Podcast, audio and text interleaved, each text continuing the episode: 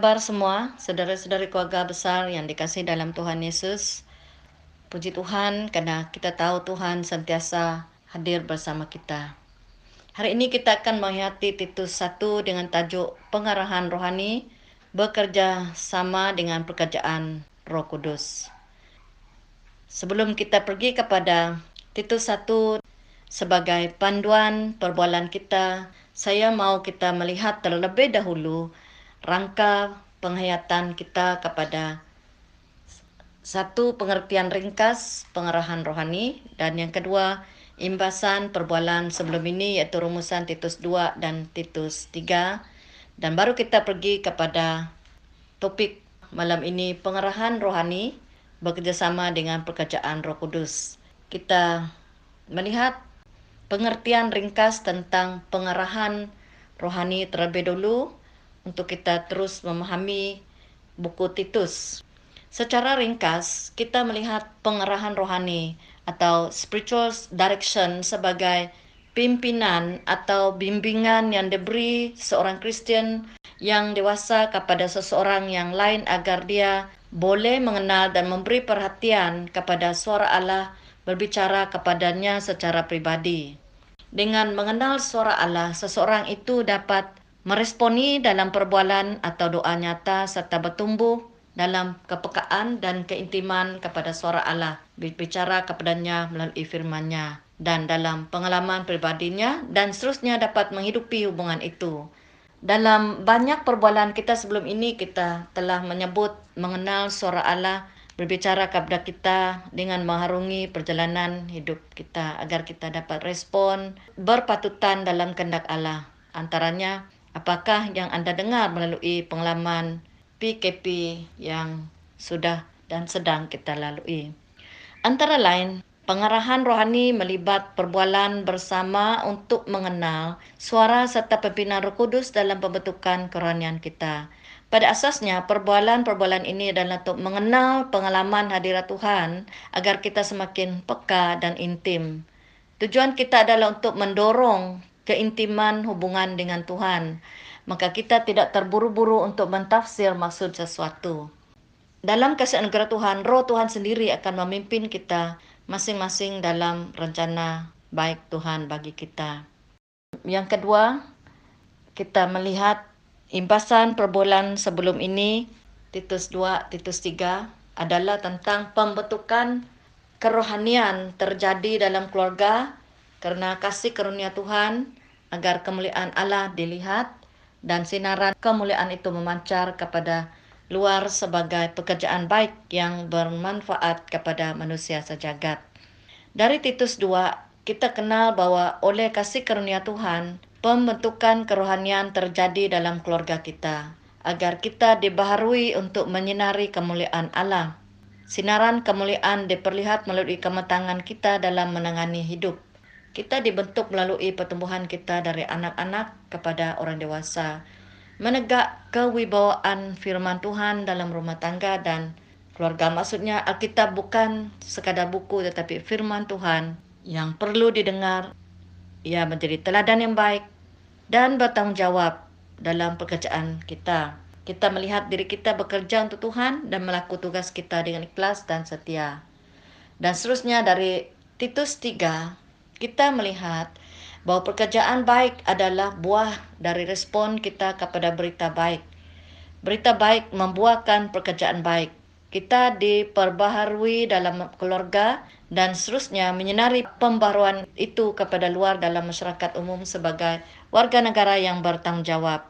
Berita baik yang diberitakan kepada kita dan yang kita terima adalah keselamatan di dalam Yesus Kristus di mana keselamatan kita adalah kerana rahmat dan kasih karunia Tuhan semata-mata.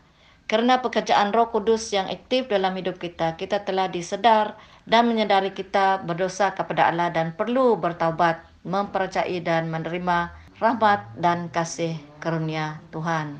Surat Titus adalah untuk kelompok orang percaya yang baru bermula dan bertumbuh.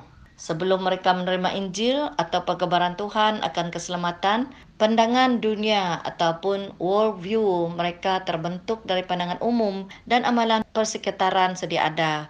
Pandangan umum mereka sendiri kepada mereka sendiri secara menyeluruh adalah orang kereta pembohong, mereka rakus dan malas laksana binatang buas. Maka Rasul Paulus tidak teragak untuk menyebut bahawa kata-kata kesaksian itu memang benar. Oleh itu, tegurlah mereka dengan tegas supaya iman mereka kukuh. Justru Titus diberi tugas untuk menetapkan pemimpin agar tumpuan diberi kepada yang pertama, ajaran asas yang sehat dan yang kedua, penerapan ajaran yang sehat diperlihat dari pekerjaan baik, yaitu kelakuan mereka membuktikan bahawa mereka mengenal Allah.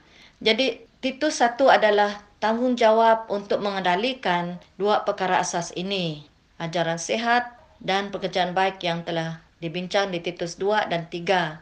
Tanggungjawab ini adalah tujuan Titus ditinggalkan di Pulau Kreta agar para tua-tua ditetap di kota-kota sebagai pemimpin jemaah. Sekarang kita melihat kepada Titus 1, pengarahan rohani bekerjasama dengan pekerjaan roh kudus. Saya membaca Titus 1 ayat 1 hingga 16 untuk kita dari Alkitab Besi Bonio.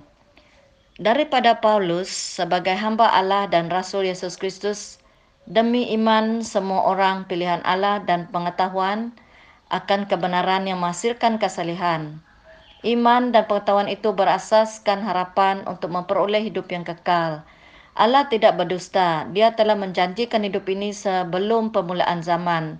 Pada masa yang telah ditentukan, Allah menyatakan janji itu melalui perkabarannya yang diamanakan kepadaku. Aku menyebarkan perkabaran ini dengan perintah Allah penyelamat kita. Kepada Titus, kamu seperti anakku sendiri dalam iman kita yang sama. Semoga Allah Bapa dan Kristus Yesus penyelamat kita menganugerahimu kasih karunia dan damai sejahtera. Aku telah meninggalkanmu di kereta supaya kamu dapat melaksanakan segala hal yang masih perlu diselesaikan serta melantik tua-tua di setiap kota seperti yang telah dikuarahkan kepadamu. Seorang tua-tua hendaklah tidak bercela dan beristri seorang saja. Manakala anak-anaknya haruslah hidup beriman dan tidak dapat dituduh berkelakuan liar serta ingkar. Ini perlu kerana seorang penyelia jemaah memegang tugas mengendalikan pekerjaan Allah. Oleh demikian, dia mestilah tidak bercela, tidak menindas orang lain, tidak pemarah, tidak pemabuk, tidak ganas dan tidak rakus. Dia haruslah bersifat mesra, mencintai kebaikan, pandai menguasai diri, tulus, suci dan tertib. Dia mesti berpegang teguh pada pengabaran yang layak dipercayai serta selaras dengan asas iman. Dengan demikian, dapatlah dia menggalakkan orang menerima ajaran yang benar dan menunjukkan kesilapan mereka yang menentang ajaran itu. Sebabnya ada ramai pemberontak, orang yang bercakap kosong dan penipu, terutamanya orang yang dahulunya daripada masa pesunatan. Mulut mereka mesti ditutupkan kerana mereka telah memesongkan seisi keluarga orang dengan mengajar ajaran yang tidak patut untuk mendapat keuntungan yang haram. Seorang nabi mereka dari kereta pernah berkata, Orang kereta pembohong, mereka rakus dan malas laksana binatang buas. Kata-kata kesaksian itu benar, oleh itu tegurlah mereka dengan tegas supaya iman mereka kukuh dan tidak terpengaruh dengan cerita karut orang Yahudi atau perintah-perintah yang dikenakan oleh orang yang menolak ajaran yang benar. Bagi orang yang suci, segala-galanya suci. Sebaliknya, bagi orang yang fikirannya dinodai dosa dan tidak percayakan kebenaran, tiada sesuatu pun yang suci kerana jiwa dan hati nuraninya sudah tercemar. Mereka mendakwa mereka mengenal Allah tetapi perbuatan mereka tidak membuktikan dakwaan ini. Mereka terkutuk ingkar kepada Allah dan tidak dapat melakukan sesuatu yang baik. Hari ini kita akan menghayati Titus 1 dari sudut pengarahan kerohanian atau spiritual directing. Selain terjemahan Alkitab Besi Borneo, saya juga mengguna terjemahan baru Indonesia dan bahasa Malaysia Besi Berita Baik untuk mencerah pengertian renungan kita. Untuk menghayati tema kita, pengarahan rohani bekerjasama dengan roh kudus, kita akan lihat dua perkara. Satu, pengarahan rohani, pelayanan, penata layanan yang diemana oleh Tuhan. Dan yang kedua, pengarahan rohani, mengendali pekerjaan Allah dan meneguh iman orang percaya. Kita telah sebut bahawa pengarahan rohani ataupun spiritual direction dapat kita artikan sebagai pimpinan atau bimbingan yang diberi seseorang percaya yang dewasa dan matang kepada seorang yang lain agar dia peka dan memberi perhatian kepada suara Allah berbicara kepadanya secara pribadi. Antara lain pengarahan rohani melibat perbualan bersama untuk mengenal suara serta pimpinan Roh Kudus dalam pembentukan kerohanian kita. Pada asasnya perbualan-perbualan adalah untuk mendorong keintiman hubungan dengan Tuhan dan kita tidak terburu-buru untuk mentafsir maksud dalam kasih anugerah Tuhan. Roh Tuhan sendiri akan memimpin kita masing-masing dalam rencana baik Tuhan bagi kita.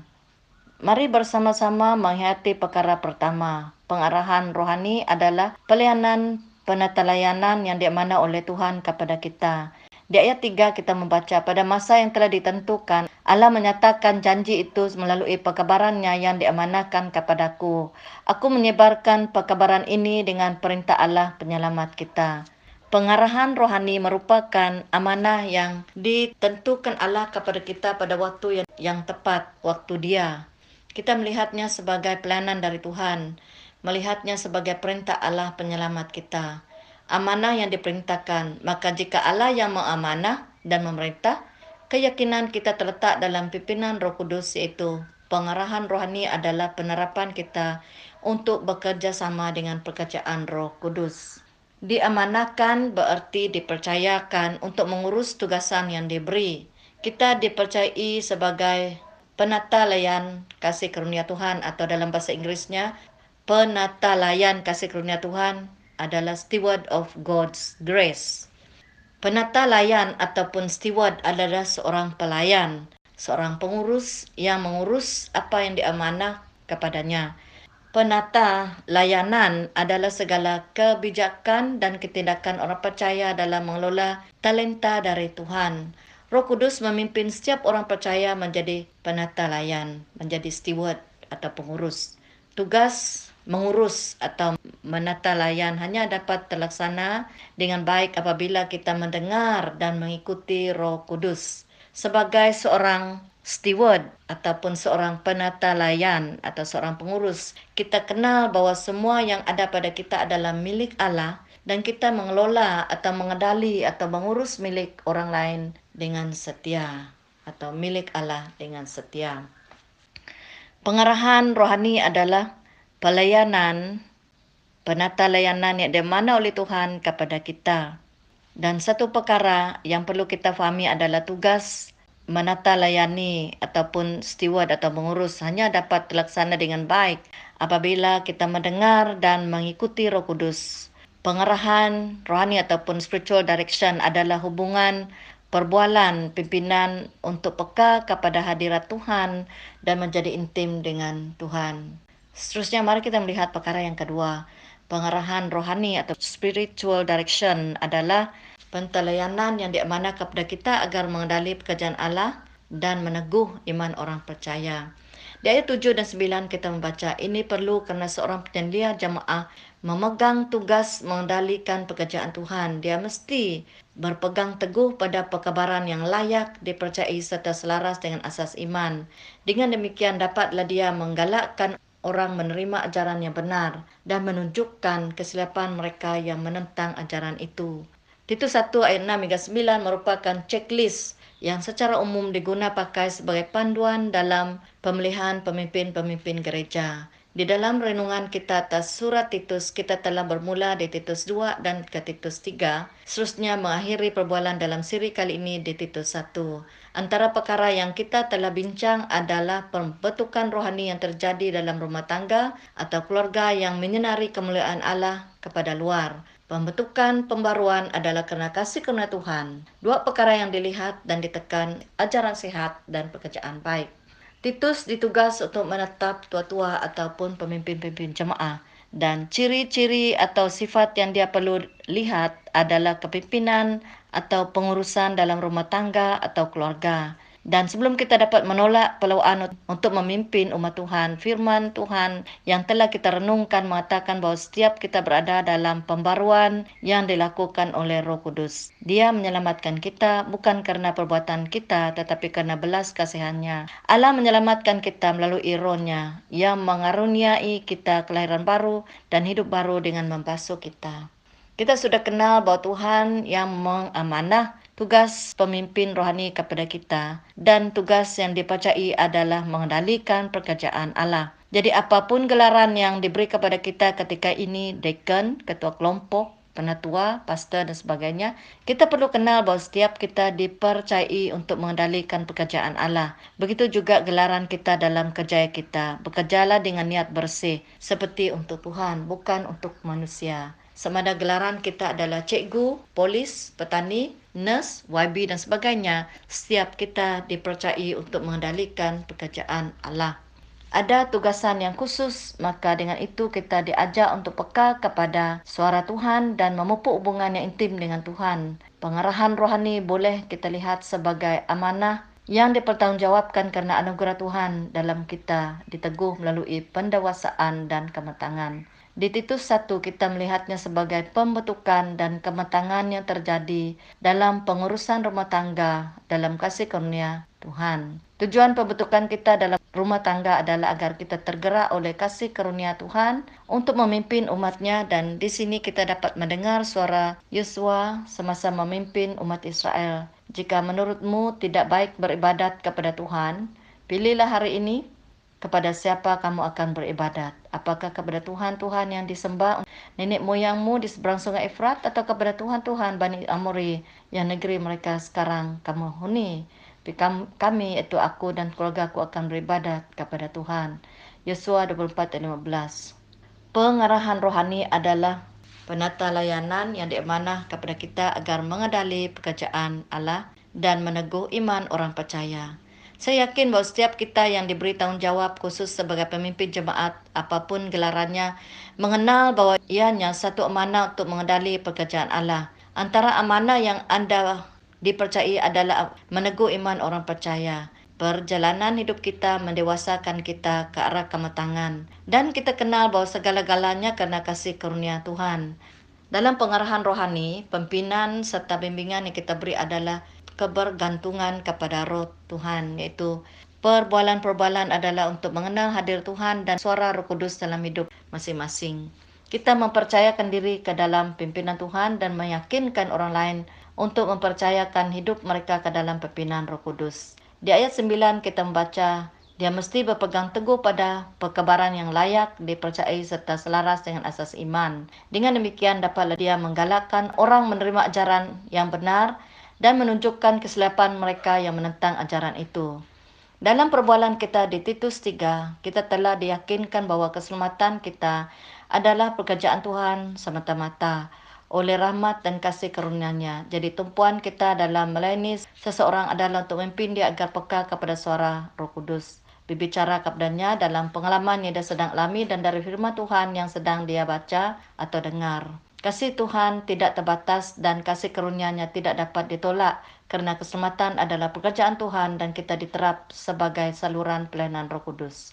Untuk mengakhiri perbualan kita, saya berharap agar kita membaca surat Titus bukan sekadar untuk melihat ciri-ciri seorang pemimpin jemaat tetapi melihatnya sebagai surat untuk meyakinkan kita bahawa dalam kasih karunia Tuhan kita diselamatkan, dibentuk dalam rencana baik Tuhan bagi kita agar kita dapat mengendalikan pekerjaan Tuhan dia amanahkan dan sediakan untuk kita.